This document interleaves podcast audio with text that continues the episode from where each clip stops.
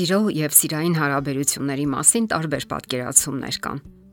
Երկերում եւ բանաստեղծություններում դրանք այլ կերպ են ներկայացվում, իսկ ահա կյանքում միանգամայն այլ են։ Երկերում կամ բանաստեղծություններում օգտագործվում են ցնցող արտահայտություններ՝ հավերժական, խորախորուրդ, մահվան պես հզոր, խենթացնող եւ այլն։ Սիրային սերիալներում հարցերը լուծում են այլ կերպ 30 րոպեում հոլիվուդյան ֆիլմերում սիրահարվում եւ խենթանում են մոտ 1 ժամվա ընթացքում։ Ընդ որում շատ կարեւոր դեր են հատկացնում սիրո քիմիային։ Այդ ֆիլմերը մեզ փորձում են համոզել, որ լիարժեք հարաբերությունները հիմնվում են առանձնահատուկ, կրկոտ ու խելահեղ սեռական հարաբերության վրա։ Իսկ ահա հոգեբանները ձևակերպում եւ առաջարկում են առողջ հարաբերությունների աստիճանական սկզբունքները։ Այդ բնագավառում հարուստ փորձ ունի հատկապես Կալիֆոռնիայի համալսարանի հոգեբան Շերոն Մարտինը։ Նա առաջարկում է իր մշակած 12 պատվիրանները, որոնք կայուն եւ հուսալի հարաբերություններ են ապահովում եւ սովորաբար երջանիկ վախճան են խոստանում։ Ներկայացնենք այդ կարևոր սկզբունքները կամ պատվիրանները։ Առաջինը՝ սեր եւ հոգատարություն Առողջ հարաբերություններում ամենակարևորը անկեղծ եւ փոխադարձ սերն է։ Կողմերը միմյանց մասին հոգում են թե խոսքերով, թե գործնական քայլերով։ Նրանք մշտապես ցուցադրում են այն, ինչը գնահատում են եւ սիրում միմյանց մեջ։ Անկախ հարաբերությունների վաղճանից նրանք հարգալից են մնում միմյանց հանդեպ։ Երկրորդ պատվիրանը ազնվությունն է։ Առողջ հարաբերություններում կողմերը չեն ստում միմյանց եւ չեն թաքցնում ճշմարտությունը։ Դրանք թափանցիկ հարաբերություններ են եւ այնտեղ խափեություն չկա։ Երորդ պատվիրանը այսպիսին է պատրաստակամություն դիմացինին ընդունելու այնպիսին, ինչպիսին նա կա իրականում։ Դուք արդեն շատ եք լսել այն մասին, որ իմաստ չունի հարաբերություններ սկսել այն հույսով, որ ժամանակի ընթացքում կվերափոխեք ձեր դիմացինին, ինչի մասին էլ որ խոսք գնա, լուրջ թե անկարևոր հարցեր, հարկավոր է լինել հերատես։ Եթե ցանկանում եք շփվել հիմնավոր խնդիրներ ունեցող մեկի հետ, կամ էլ անգամ մանր հիմնախնդիրներ ունեցող մարդու հետ, ապա հազիվ թե իմաստ ունի հուսալ, որ նա կփոխվի հետագայում ընթացքում, առավել հավանական է, որ ձեզ հիասթափություն է սպասում։ Ոչ մեկը թեթևորեն չի փոխում իր մտածելակերպը, աշխարհայացքը կամ էլ բնավորության թերությունները։ Այո, մարդիկ կարող են փոխվել եւ փոխվում են, սակայն իրենք պետք է դա ցանկանան։ Դուք չեք կարող փոխել մարդուն, որքան էլ ուժեղ լինի ձեր սերը։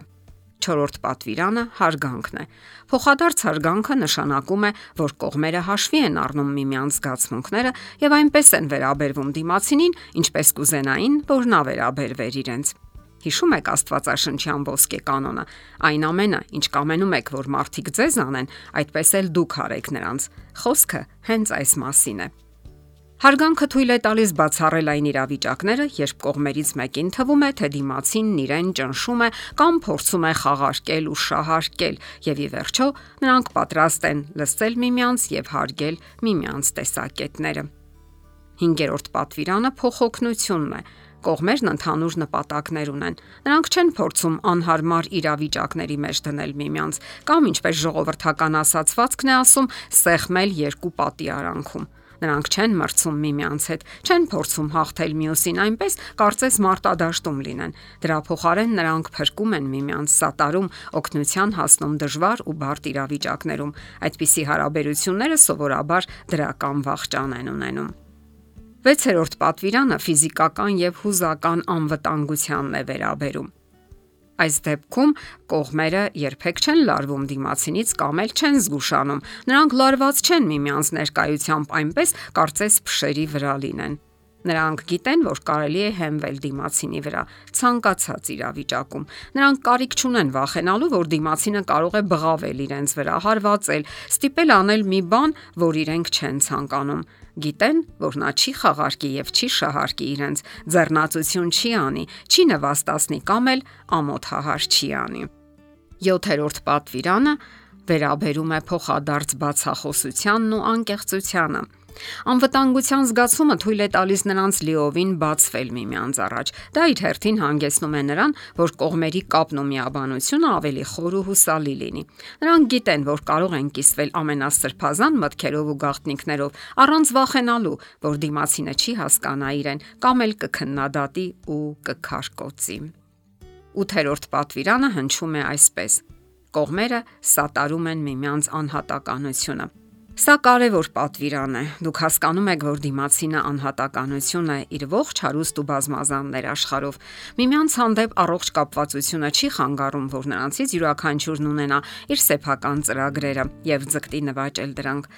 Կողմերն ունեն անձնական ժամանակ եւ անձնական տարածք Նրանք սատարում են միմյանց հիանում միմյանցով, գնահատում դիմացինի նվաճումները։ Նրանք հետաքրքրվում են միմյանց հետաքրքրություններով ու նախասիրություններով։ Ձգտում են իմանալ, թե որ զվարճություններն են ավելի հոգեհարազատ դիմացինին եւ որքանով են իրենք պատրաստ միանալու դրան։